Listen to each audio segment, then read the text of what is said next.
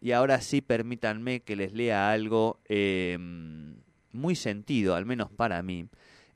También otras personas nos estuvieron mandando sus textos a propósito de lo que tenía que ver con derechos humanos. Y yo les voy a leer, y al final del texto les voy a decir quién lo ha escrito, quién es esa persona que lo ha escrito.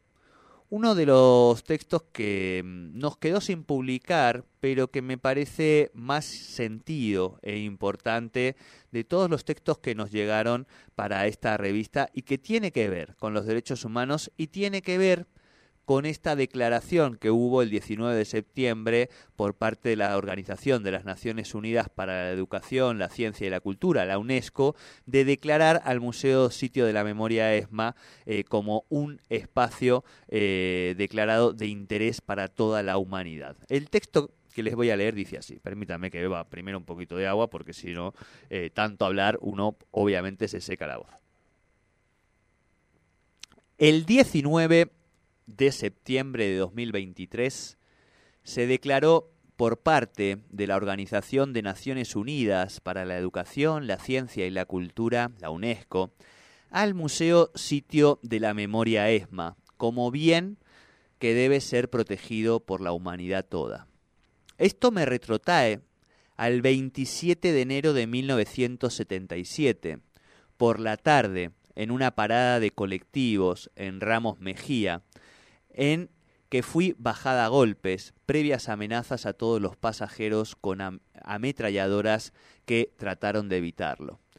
Entretanto, en 3 Ford Falcon, algunas personas vestidas de civil explicaban a un camión con militares con ropa de faena que se podían retirar, dado que ellos, que me estaban secuestrando, tenían el área libre para hacerlo.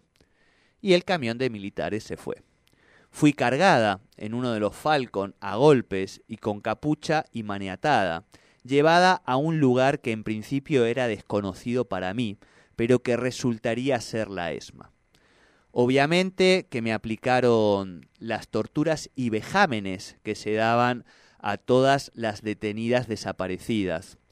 También me preguntaron el lugar en el que no quisiera estar, y yo dije que en la ESMA. E inmediatamente una voz me respondió, ahí estás. Y allí permanecí durante 2 años. En ese tiempo pude presenciar las mayores atrocidades que un ser humano puede ver y oír, y que son inimaginables afuera de ese infierno.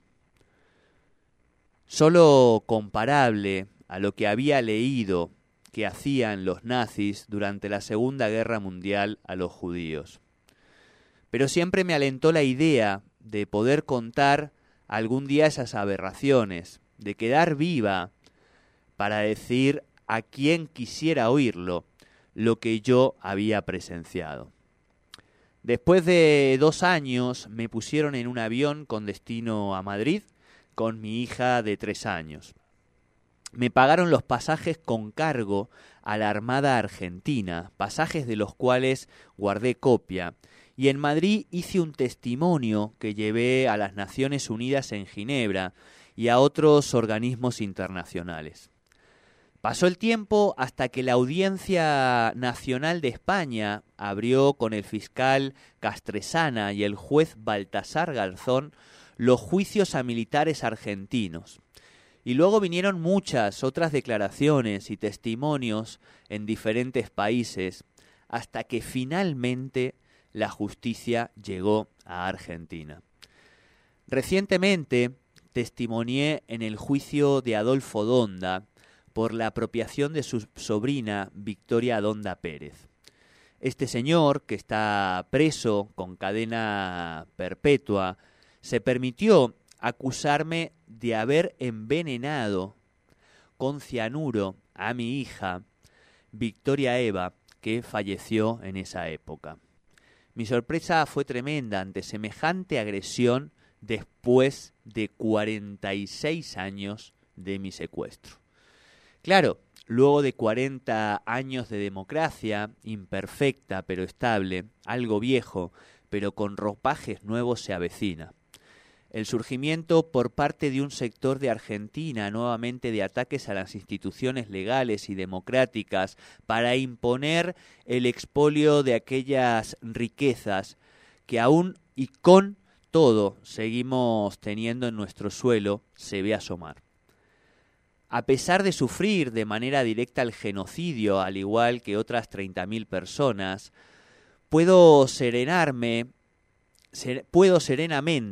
advertir que los golpes militares desde 1955 a 1976 no fueron solo porque ellos decidieran hacer semejante exterminio, sino para cumplir con el mandato de civiles, dueños de la tierra, grandes empresarios, capitales extranjeros o fondos buitres que les pagan para hacer el trabajo sucio.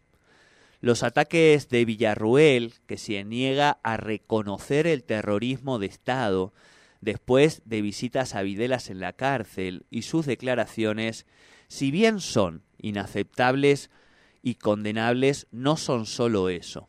Son maniobras de distracción y el abono a un camino hacia una nueva etapa de extractivismo de nuestras materias primas y su entrega a capitales extranjeros. En este marco es muy importante la declaración de la UNESCO sobre la ESMA, que representa a todos los demás campos de exterminio. Es un nunca más, pero sin políticas estatales de memoria, verdad y justicia es muy difícil seguir adelante. Y sin alentar a nuestro sufrido pueblo de que no se deje engañar por falsos debates, todo puede tornarse otra vez muy oscuro. Este texto tan sentido lo ha escrito mi mamá, que alguna vez ya les he contado que es sobreviviente a la ESMA, y por eso también seguramente puedan ustedes entender parte de los compromisos que asume este programa en relación a la democracia argentina.